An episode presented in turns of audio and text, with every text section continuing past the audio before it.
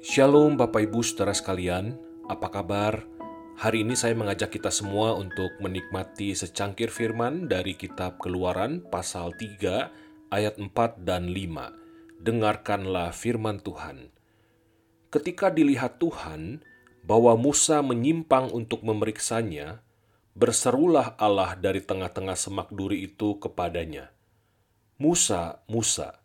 Dan ia menjawab, Ya Allah, Lalu ia berfirman, Janganlah datang dekat-dekat, tanggalkanlah kasutmu dari kakimu, sebab tempat di mana engkau berdiri itu adalah tanah yang kudus. Berbahagialah setiap orang yang mendengarkan firman Allah dan yang memeliharanya. Haleluya. Seseorang berkata kepada temannya, Eh, lu jangan ngebohong. Di gereja lu ngebohong. Mungkin ada di antara kita yang pernah mengucapkan ungkapan-ungkapan yang sejenis itu. Sebelum pandemi, ketika kita setiap minggu datang ke gedung gereja, maka kita berpikir bahwa ini adalah tempat kudus gedung gereja ini, tempat kediaman Allah. Karena itu nggak patut di gedung gereja berbohong, di gedung gereja melakukan hal-hal yang nggak berkenan di hadapan Tuhan. Kalau di luar gedung gereja gimana? Oh ya dosa juga sih, cuma ya kalau di gedung gereja dosanya lebih gede. Kenapa? Karena gereja ini adalah tempat kudusnya Allah. Kita perlu bertanya, apa yang membuat sebuah tempat itu kudus? Bacaan kita hari ini memberikan petunjuk kepada kita. Kisah ini adalah kisah yang sangat terkenal. Di sinilah untuk pertama kalinya Tuhan memperkenalkan dirinya dengan sangat jelas kepada Musa di mana peristiwa ini terjadi? Di sebuah gunung di area padang gurun. Kapan peristiwa ini terjadi? Apakah ketika Musa sedang berdoa? Tidak. Ini terjadi ketika Musa sedang melakukan pekerjaannya sehari-hari, yaitu menggembalakan kambing domba Yitro mertuanya. Tuhan menyatakan dirinya dari tengah-tengah semak duri semak duri ini sesuatu yang diinjak-injak orang. Semak duri itu tidak ada nilainya sama sekali. Kenapa Tuhan tidak memakai misalnya gundukan emas? Di tengah-tengah gunung itu Musa menemukan gundukan emas. Lalu dari gundukan emas itulah, emas kan berharga ya. Dari tengah gundukan emas itulah benda yang sangat bernilai itu. Tuhan menampakkan dirinya, memanggil Musa. Kenapa nggak dari gundukan emas? Tapi Tuhan pakai semak duri. Tuhan memperkenalkan dirinya, menyapa Musa melalui sesuatu yang sangat biasa, semak duri.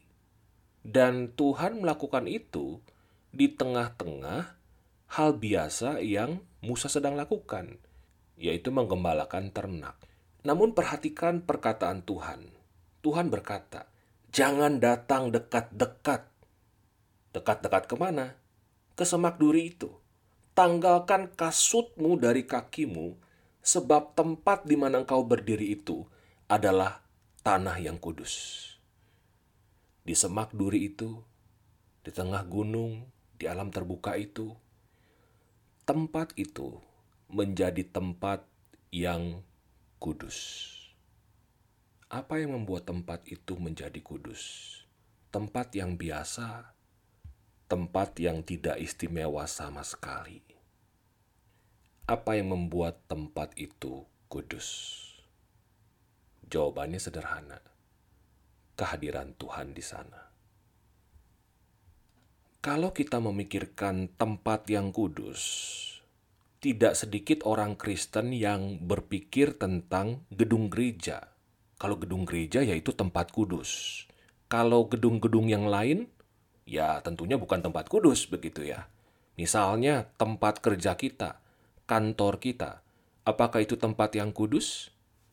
Seharusnya tempat kita bekerja, kantor kita, tempat kita usaha, itu adalah tempat yang kudus.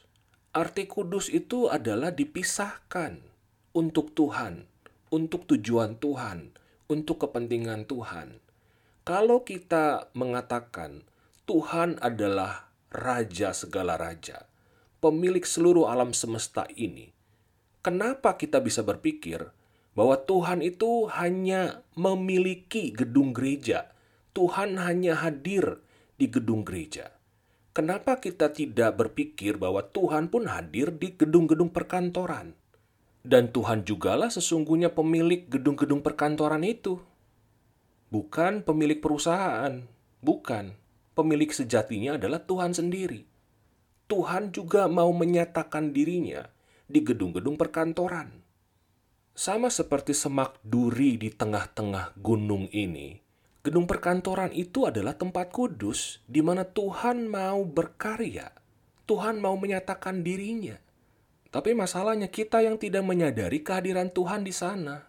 Akibatnya apa? Ya akibatnya seseorang bisa jadi penatua di gereja, di saat yang bersamaan dia jadi penjahat di kantornya. Seseorang bisa begitu fasih berdoa di dalam gedung gereja, tetapi di kantornya tidak pernah berdoa. Kalau kita menyadari bahwa tempat kerja kita di mana pun itu, tempat kita dagang, toko, kantor, pabrik, rumah sakit, sekolah, kampus, di mana pun itu, kalau kita sadar itu adalah tempat kudus, tempat kepunyaan Tuhan, di mana Tuhan mau berkarya, Tuhan mau menyatakan dirinya, maka kita pasti menjalani pekerjaan kita, menekuni profesi kita dengan sikap yang sangat berbeda. Etos kerja kita pasti beda, tujuan kita bekerja pun pasti beda.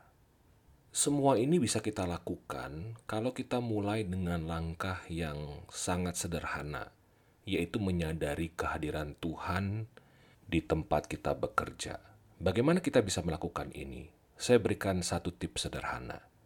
Ketika hari ini kita menginjakan kaki kita di tempat kerja kita, di mana pun itu, kita ke warung mungkin tempat kita berjualan, ke toko, ke kantor, ke pabrik, ke rumah sakit, ke sekolah, ke kampus, ke mana pun itu, ketika kita menginjakan kaki kita masuk ke dalam gedung itu, kita ingat, ini adalah tempat kudusnya Tuhan. Tuhanlah pemilik gedung ini. Rencana Tuhan mesti digenapi melalui segala sesuatu yang terjadi di dalam gedung ini ketika kita mulai masuk, duduk di meja kerja kita, sadari inilah tempat kudusnya Tuhan. Selamat dijumpai dan disapa oleh Tuhan di tempat kerja kita hari ini. Selamat dipakai oleh Tuhan untuk menyatakan kehendaknya di tempat kerja kita hari ini. Karena tempat kerja kita adalah tanah yang kudus. Tuhan memberkati kita semua. Amin.